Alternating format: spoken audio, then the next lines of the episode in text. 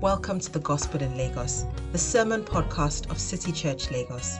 We hope this sermon answers the doubts or questions that you have about the gospel, its relevance to your life, and the ever evolving culture around us. Our vision is to see the city of Lagos and beyond renewed by the gospel. And to make that happen, we need your support.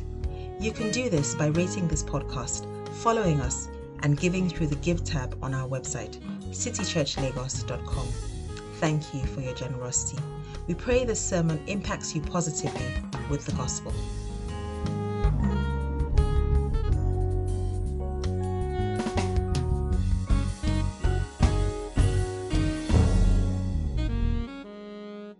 Morning, church. Our reading this morning is from Mark chapter 6, verses 1 to 6a. At the end of the reading, I'll say, This is the word of the Lord. Please respond by saying, Thanks be to God. Jesus left there and went to his hometown, accompanied by his disciples. When the Sabbath came, he began to teach in the synagogue, and many who heard him were amazed. Where did this man get these things? They asked. What's this wisdom that, he, that has been given him? What are these remarkable miracles he's performing? Isn't this the carpenter? Isn't this Mary's son and the brother of James, Joseph, Judas, and Simon? Aren't his sisters here with us? And they took offense at him. Jesus said to them, A prophet is not without honor except in his own town among his relatives and in his own home. He could not do any miracles there except lay his hands on a few sick people and heal them. He was, ama- he was amazed at their lack of faith. This is the word of the Lord. Amen. We're going to sing that song one more time. And as we sing it, tell God, fix me. Meet me today by your word, through your word. Fix me, fix me, fix me, fix me. Oh God. Onward is my state. But your love says to me, shall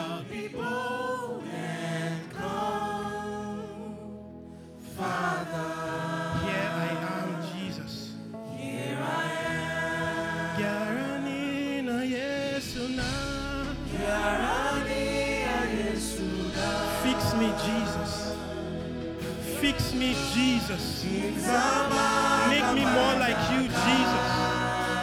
Make me more like you, Jesus. Fix me. Fix me. Fix me. One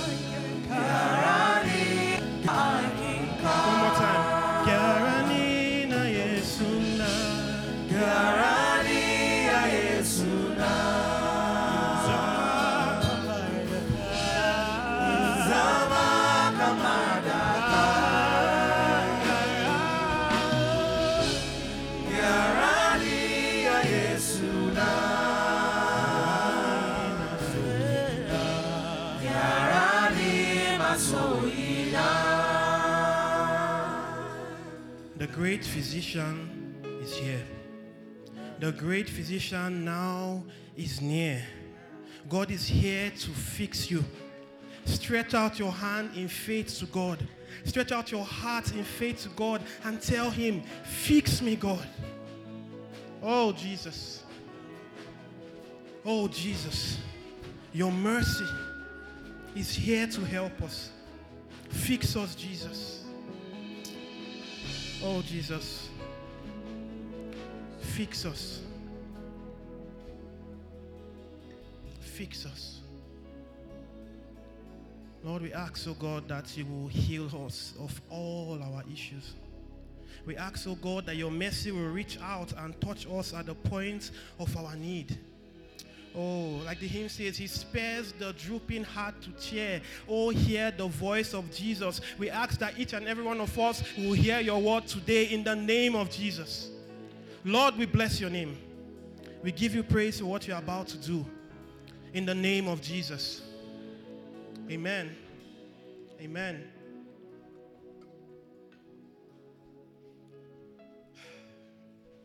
Good morning, everybody, and welcome.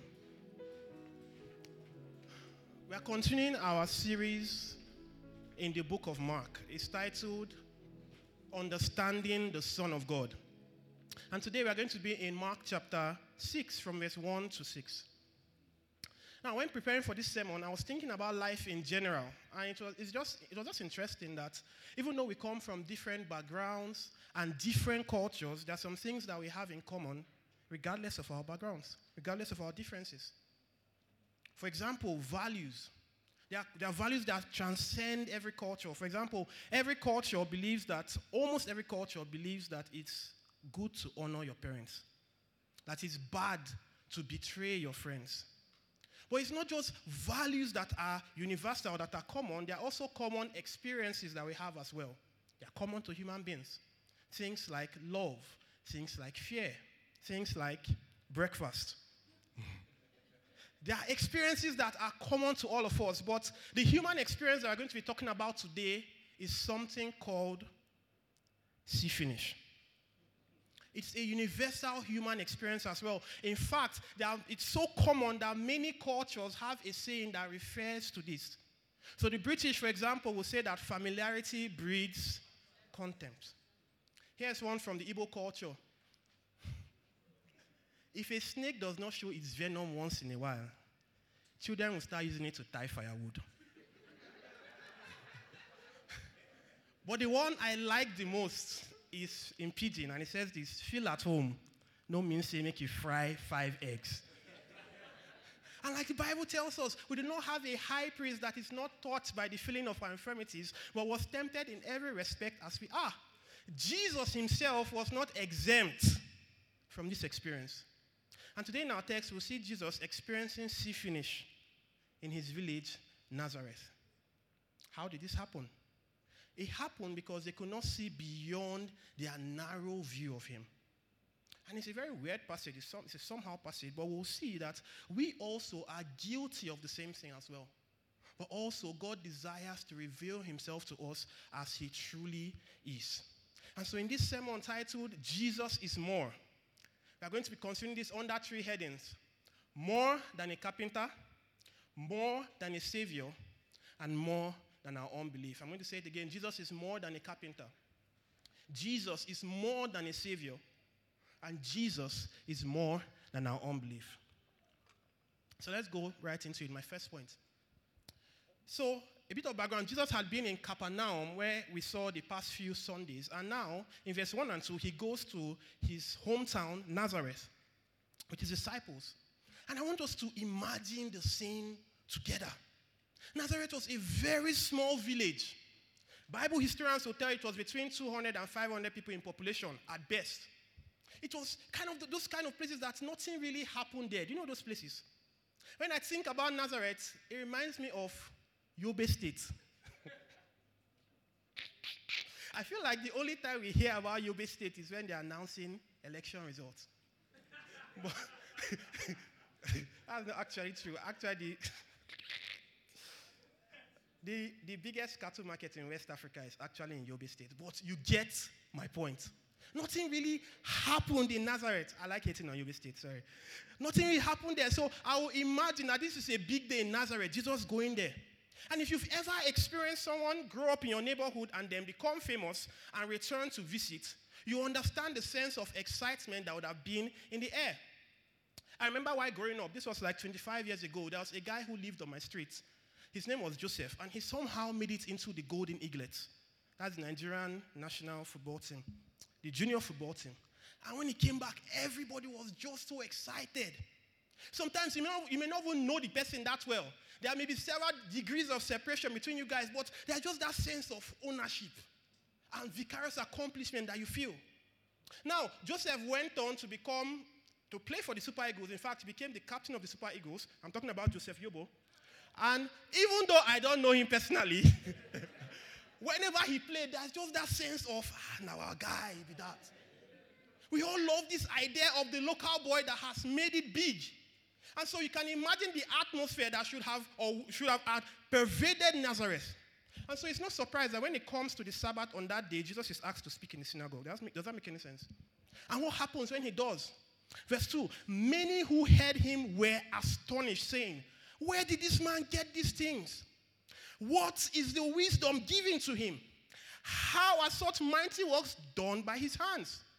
Is not this the carpenter, the son of Mary, and the brother of James and Joseph and Judas and Simon? And now his sister's not here with us. And if you're not familiar with this story, you won't notice anything off at first. It seems like genuine surprise. In fact, the word there means to be struck out of your senses. It means that Jesus blew their mind. And I can imagine someone would have said, Ah, I remember when we used to play together on the streets. That someone would have said, Ah, he always used to carry first in class. And I was among the first five, you know. I can imagine somebody walking, walking up to his mother and asking her, Mary, did you know that your baby boy will someday become a rabbi? That's what we would expect. And so this is why the next verses in this passage are extremely shocking. Verse 3 goes on to say, and they were offended at him. They were scandalized at him. It's a genuinely wild story. It's a plot twist that I could not have seen coming. How do you move so quickly from astonishment to offense, from admiration to scandal? And I know this happens on Twitter every two market days, so we are somewhat desensitized to it. But it's actually something that is very strange. And so it means that we need to go back to verse 2 and read it again. And if you read it through the lens of offense, a different picture begins to emerge. It begins to take a different tone. Almost as if what they are saying is, ah, now wow, the butterfly thinks himself a bird. they are calling for horned animals. Even the snail self is answering present. See what they say? Where did this man get these things? What is this wisdom given to him? Ah, how are such mighty works done by his hands? Ah, is this not the ah, carpenter? Son of Mary. Ah, ah. Now, wow. And some people have added, nothing beret no go see for Mercy head. they are offended at Jesus.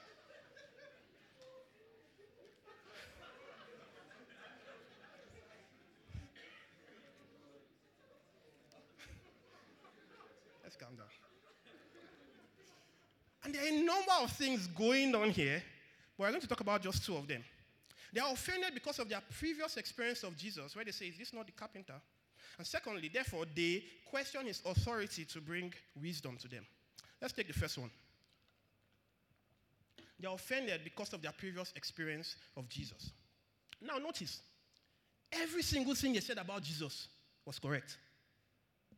They got the names of his brothers correct, they got his occupation correct, they knew his mother. Yet, knowing accurate things about Jesus did not stop them from being offended at him. And this is just a sober, it's such a sobering thought because it tells us that knowing about God is not the same thing as knowing God.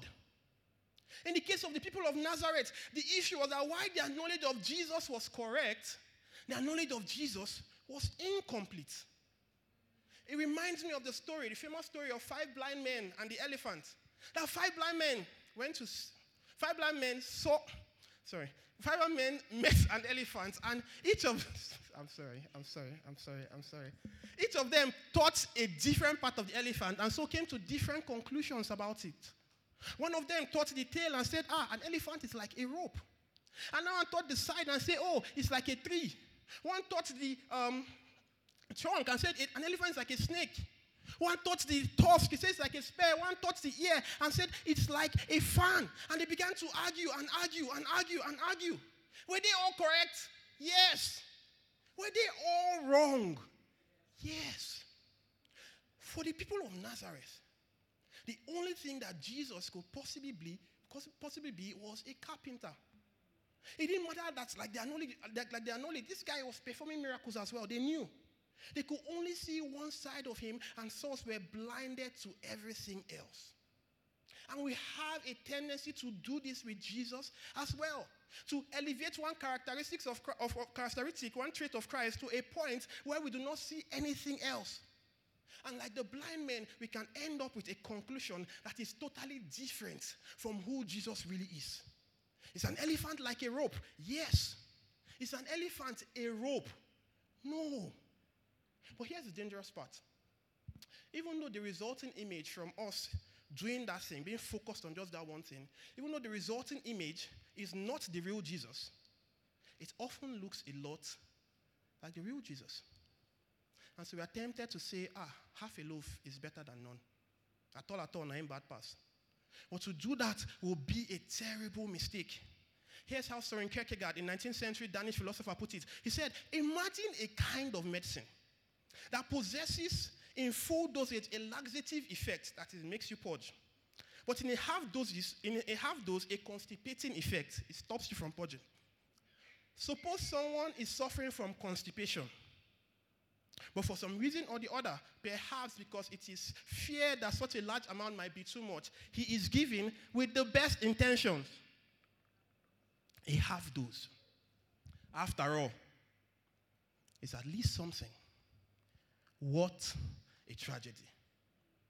And he goes on to say, so it is with today's Christianity. The tragedy of our half doses of Christ is that they do not make us better, they make us worse.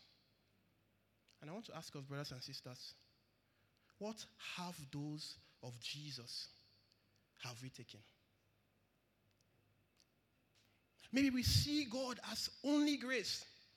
And we can elevate this so much that we see nothing else. And begin to say things like, love keeps no record of wrongs, and so God is love, so God will not send anybody to hell, send you to hell regardless of how you live your life.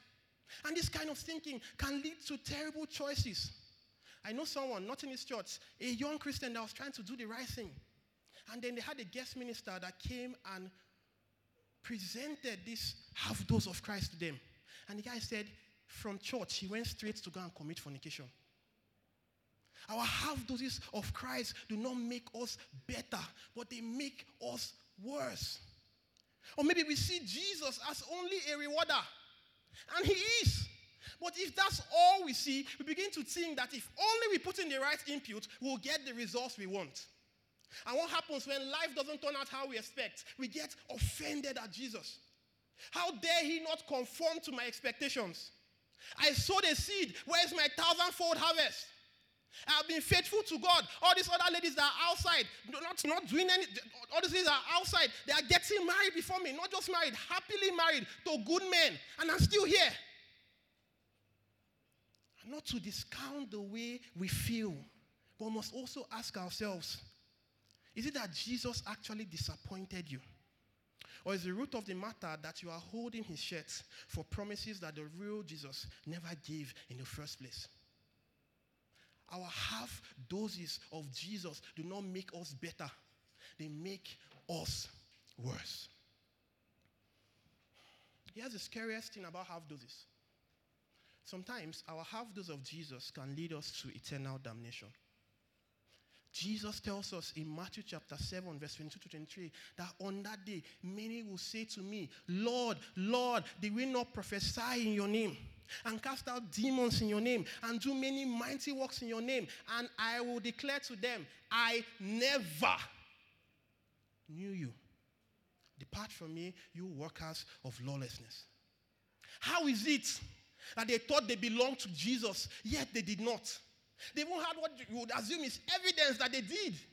But yet Jesus says, I never, I never knew you. And the answer is that they trusted in a Jesus that did not exist. They took a half dose of Jesus. Our half doses of Christ will not make us better, they will make us even worse. And the half dose responsible for what Jesus is talking about here may surprise you. But I think it's one of the most common wrong ideas about Jesus. See what Jesus said is responsible. The previous verse, verse 21, he says, Not everyone who says to me, Lord, Lord, will enter the kingdom of heaven, but the one who does the will of my Father who is in heaven. If you were to put it in other words, the half dose is this that Jesus is only a savior. My second point. What do I mean?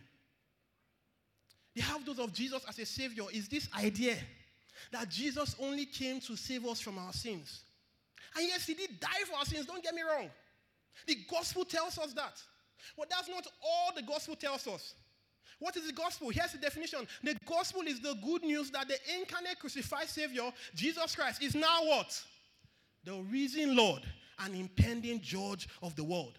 The gospel teaches us that Jesus is not only our Savior, He is also our Lord and has the right to tell us how we ought to live our lives. But we don't want that, do we? But like the husband in those old Nollywood movies that will tell his wife, you can enter here, you can enter here, you can enter here, but this part, don't enter. And of course, you enter and she'll see a calabash with a head inside, vomiting money. And tell you've violated the source of my, my, the, my reason for living. And so, you have to go. And we do the same thing to Jesus as well. We want to compartmentalize our lives. Hey, God, you can touch this side, but this part, out of bounds.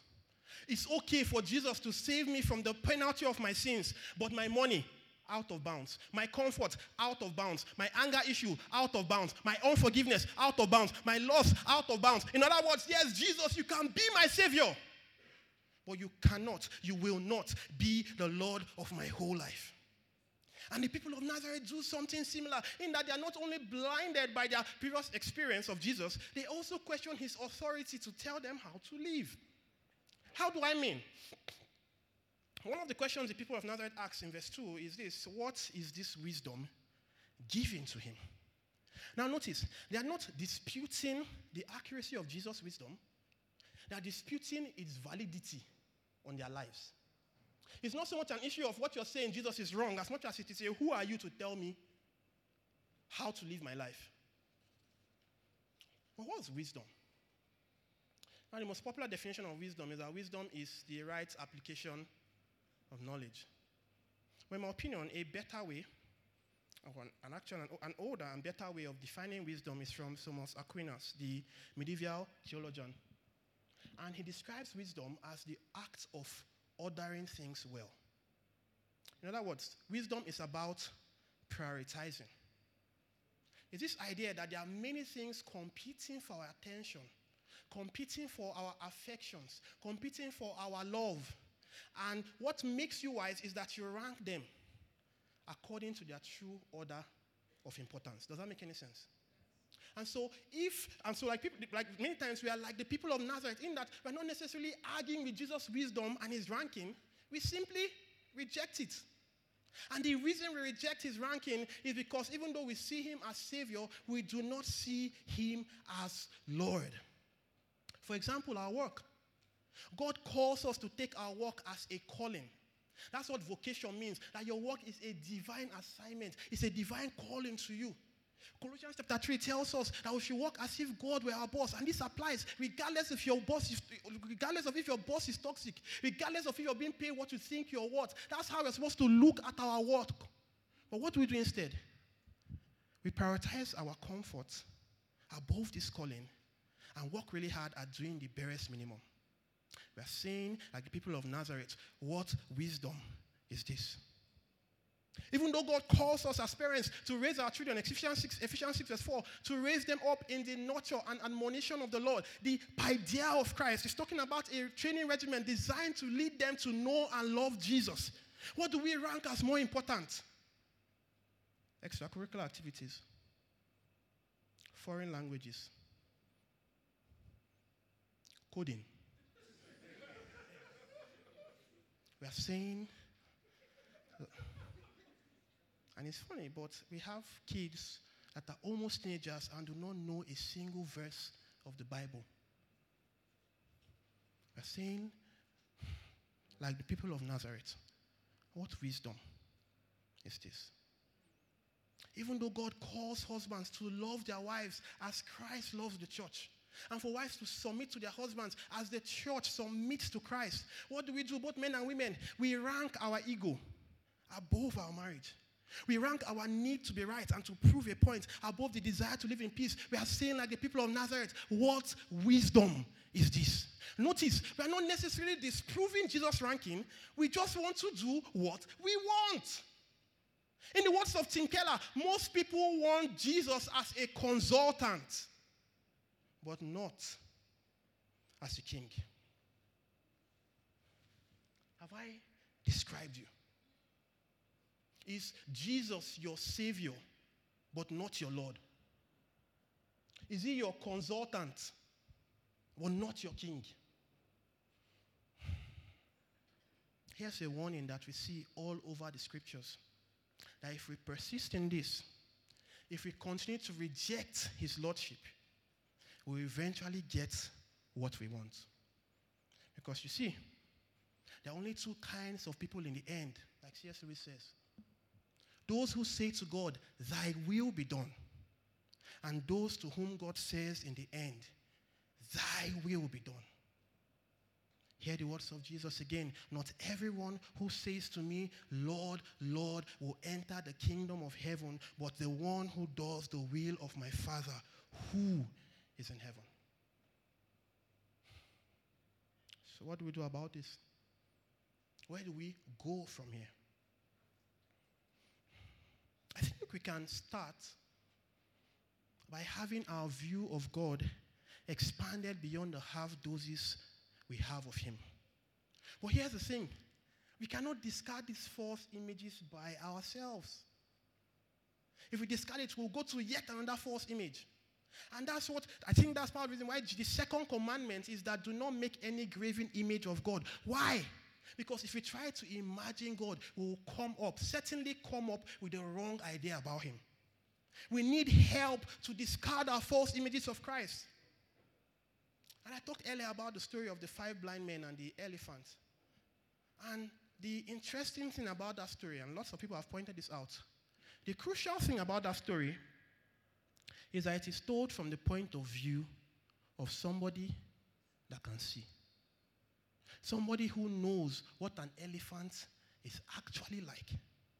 In the same way, we need someone who knows the full story, who has seen the full picture to tell us who Jesus really is. And where can we find such a person? First Corinthians chapter 2, verse 11 gives us a hint. He says, For no one knows a person's thoughts except the spirit of that person. For who knows the, the, a person's thoughts except the spirit of that person which is in him? So also, no one comprehends the thoughts of God except the spirit of God. We need God Himself to show us who He is and the good news that He has already in the scriptures. In the Bible, we see that the real Jesus is more than anything we could have ever imagined. That he is not just a savior, he's not just a rewarder, he's not just a healer, he's not just a deliverer, he's not just a judge, he's not just a lover, he is all these things put together and more. We see that He is God Himself, the creator and sustainer of everyone and everything, eternal, infinite, unchangeable in His power and perfection. But guess what? He is even more than that. Here's one more thing the Bible talks says about him. It says in Colossians chapter 1, verse 17, that he is before all things, and in him all things hold together. And I like how an author exp- explains it. He says, In the same way, we cannot see without eyes, we cannot taste without our tongues, we cannot hear without our ears, we cannot be without God. God is being itself, and our being is hard in his being. We like to think of God as an invisible old man in the sky, but he's something else entirely. And also, the Bible keeps telling us over and over when it says God is holy, it means that God is totally different from us. The words we use about him, omnipresent, omniscient, omnipotent, are good words, but they are only approximations. They are quantitative, not qualitative. Because you see, omnipresent means that, yeah, God is everywhere, but He restricts God to place. Omniscient restricts God to what can be known, but God is far beyond that. He is beyond description, He is beyond the capacity of our minds to take in. And the thought that this God will lay aside his majesty and empty himself and become a human to save us should blow our minds anytime we think about it. But it makes it all the more tragic that this God came to these people in Nazareth. He lived among them and they dismissed him as just a carpenter. But people of Nazareth are not the only people to do this because the Bible tells us in John chapter 1, verse 10, that he was in the world and the world was made through him, but the world knew him not. He came to his own, but his own did not receive him. Brothers and sisters, if we must not make the same mistake, if we must avoid this pitfall, we need to look to where God has revealed himself authoritatively in his word. And we stumble at this because we want something more.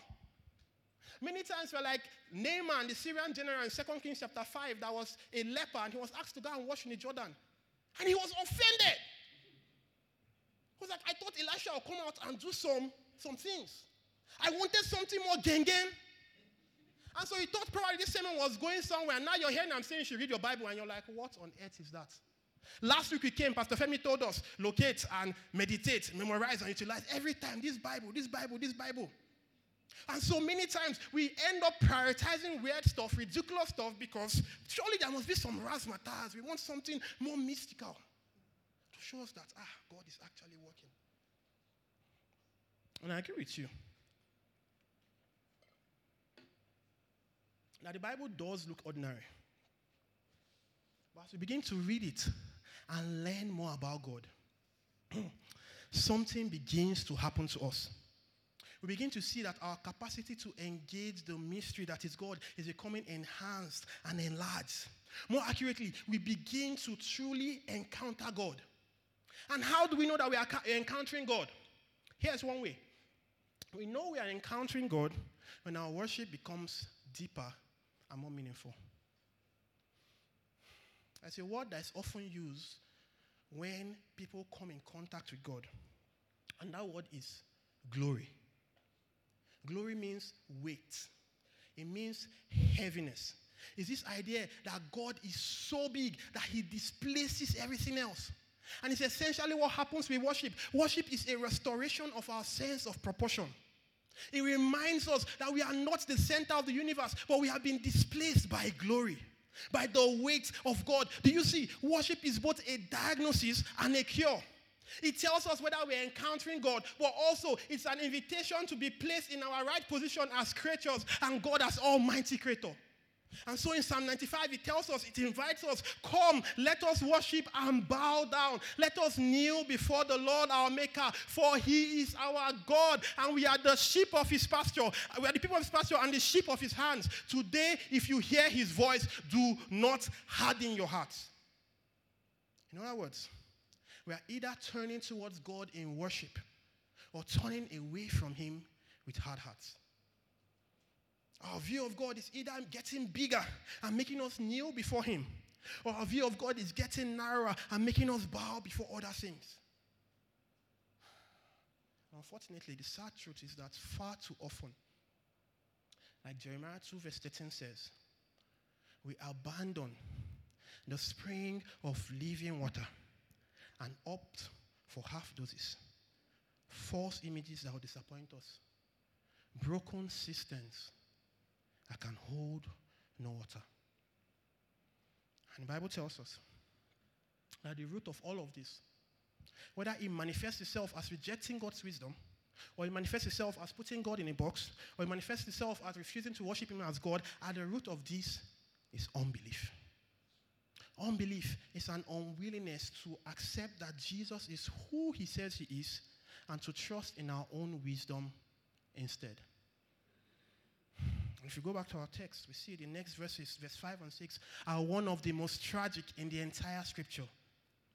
It says that Jesus could do no mighty work there, except that he laid his hands on a few sick people and healed them. And he marveled because of their unbelief.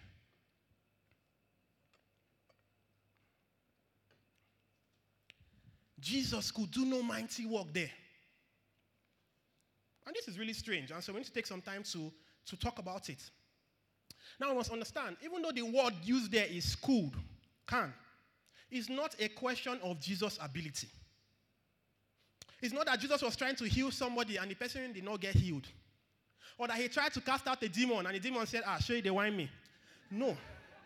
How do I know? Because even though the Bible play, blames unbelief here, there are many other instances that Jesus performed miracles without requiring faith. In fact, three weeks ago, we saw in Mark chapter 4 that he specifically rebukes the disciples for their unbelief when he calms the sea. And so, what is going on here?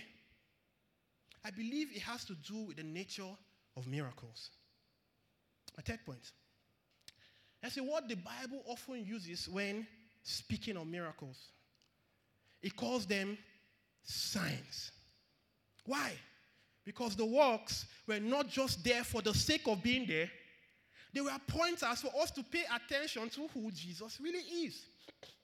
And so, what is going on here is that the minds of the people of Nazareth were so opposed to the idea of Jesus being more than a carpenter that there was no point performing any miracles.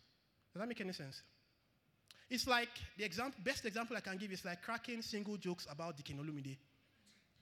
No matter how funny it is, it will never give what it's supposed to give because the time has passed. Miracle, not the tire Jesus. and so, in the same way, miracles will not have changed anything in Nazareth. But this kind of hard heartedness is baffling. In fact, it says in verse 6 that Jesus himself was amazed by their own belief. He was shocked. And this is significant because there's only one other place in the Bible where the Bible tells us that Jesus is amazed. It's in Luke chapter 7, the story of the centurion. This guy's servant was sick and he sent a message. Jesus was going to heal him, but he sent a message and told Jesus not to come, but to only speak a word because he believed in Jesus' authority. And Jesus was amazed at his faith. And so, if we compare these two stories of amazement, it helps us understand the depths of unbelief that these guys are exhibiting here. In the case of the centurion, Jesus is amazed that despite not knowing him very well, he comes to the right conclusions about him. And so, in the case of Nazareth, we see, we can say that Jesus is amazed that despite them knowing him so well, they come to the wrong conclusions about him. Here's the point in both cases, additional data would have not made a difference. Their minds were already made up. But even though miracles are primarily signs signaling us to who Jesus is, there are probably there are other things that miracle do, miracles do for us. And so it's not just about the signs they were supposed to be signaling to, it was also about the benefit that it have brought to the people of Nazareth. And here we see another warning. And God has been repeating this to us over and over in this series, and I think we need to pay more attention to it. And it is this that our unbelief will block us from experiencing all that God has for us. Your unbelief will block you from experiencing all that God has for you. My unbelief will block me from experiencing all that God has for me. And I cannot help but wonder what could Jesus have done for the people he grew up with if they had only believed? I can imagine Jesus living with these people for almost 30 years and they would have had all kinds of issues, but he could not help them because his time had not yet come. And now he returns in the power of the Spirit, and they are closed, and this happens. They are closed off to him. And I cannot help but wonder what situations could have been turned around in Nazareth. What mighty works could Jesus have done for these people? And the tragic answer is that we'll never know. And maybe it's the same thing for us as well. What mighty works could God do among us and through us as a church? Maybe God wants us to be like the church in Acts chapter 4, that He says, Great grace was upon them all. Maybe he wants our services to be like in 1 Corinthians 14, where God is so at work in each and every one of us that he says that unbelievers will fall to their knees and confess. They'll be convicted and they'll confess that God is truly here. I don't know what God wants to do with us, but here's what I know we will never experience it if we do not believe. Maybe for us on a personal level, the issue is not that we do not believe, but the same way we have compartmentalized his wisdom, we have also compartmentalized his power. Oh, yes, Jesus can heal my spirit, but he cannot heal my body. Yes, Jesus can help in my anxiety, but he cannot fix my marriage. And Jesus is saying to us, like he said to the people of Jerusalem in Matthew chapter 23, How often have I longed to cover you? Like a hen gathers her cheek to be everything you want, you need, and more. But you were not willing. And I want to plead with us. Yes, already started, but I want to plead with us. Let this not be our story in 2024. Jesus is reminding us today that He is much more than our narrow views of Him. He is much more than our false images and our half doses of Him. Here's a powerful prayer I read recently. It says we should tell God, I want to encounter you. Not as I think you are, but as who you know yourself to be. I want to encounter you not as I think you are, but as who you know yourself to be. Do not let me block myself off from your greatness and power. And the good news is that Jesus promises that if we seek Him, that if we come to Him, we will find Him. How can we be sure of this? We see it at the end of verse 5.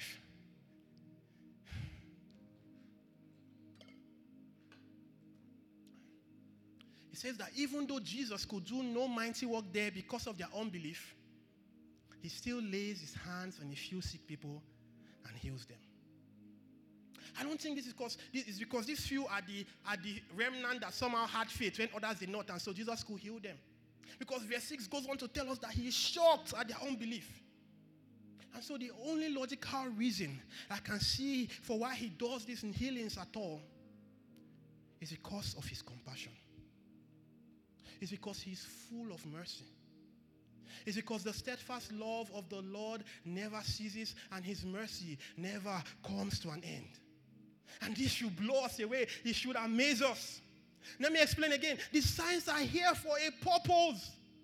They're not going to serve that purpose. The people have blocked themselves off from Jesus' power.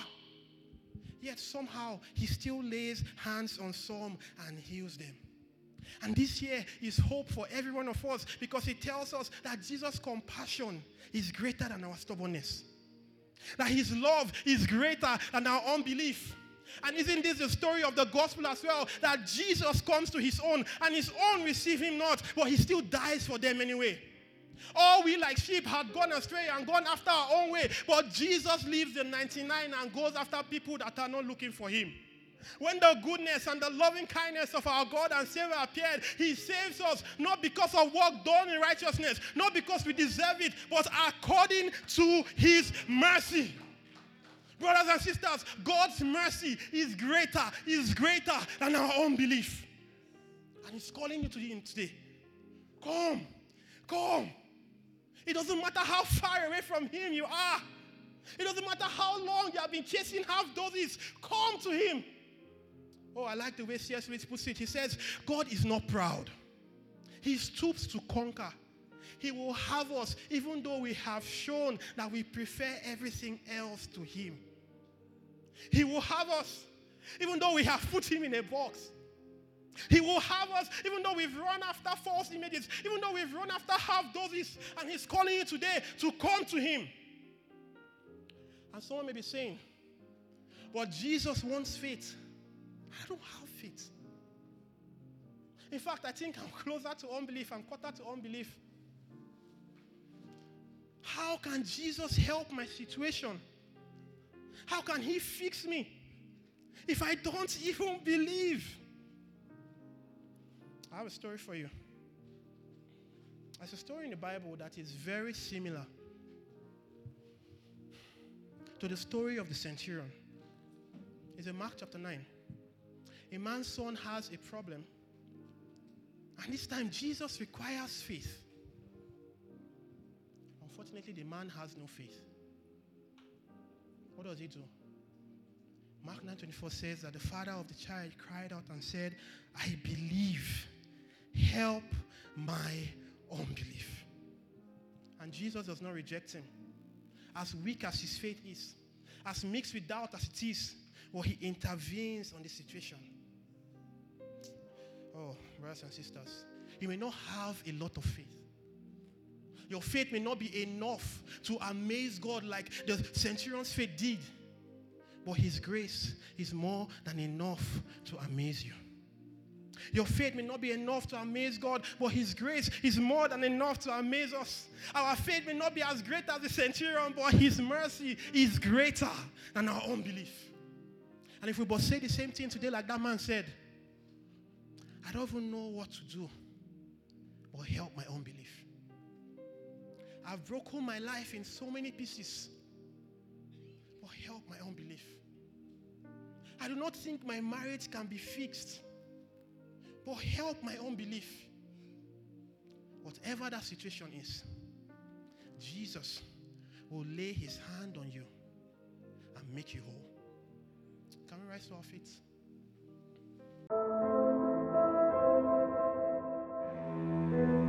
Thanks for listening. If you found this sermon helpful, we hope you join us in the mission of renewing Lagos with the gospel by sharing it, rating this podcast, and following us. These actions help us reach more people with the gospel. You can also connect with us on various social media platforms via the handle at City Church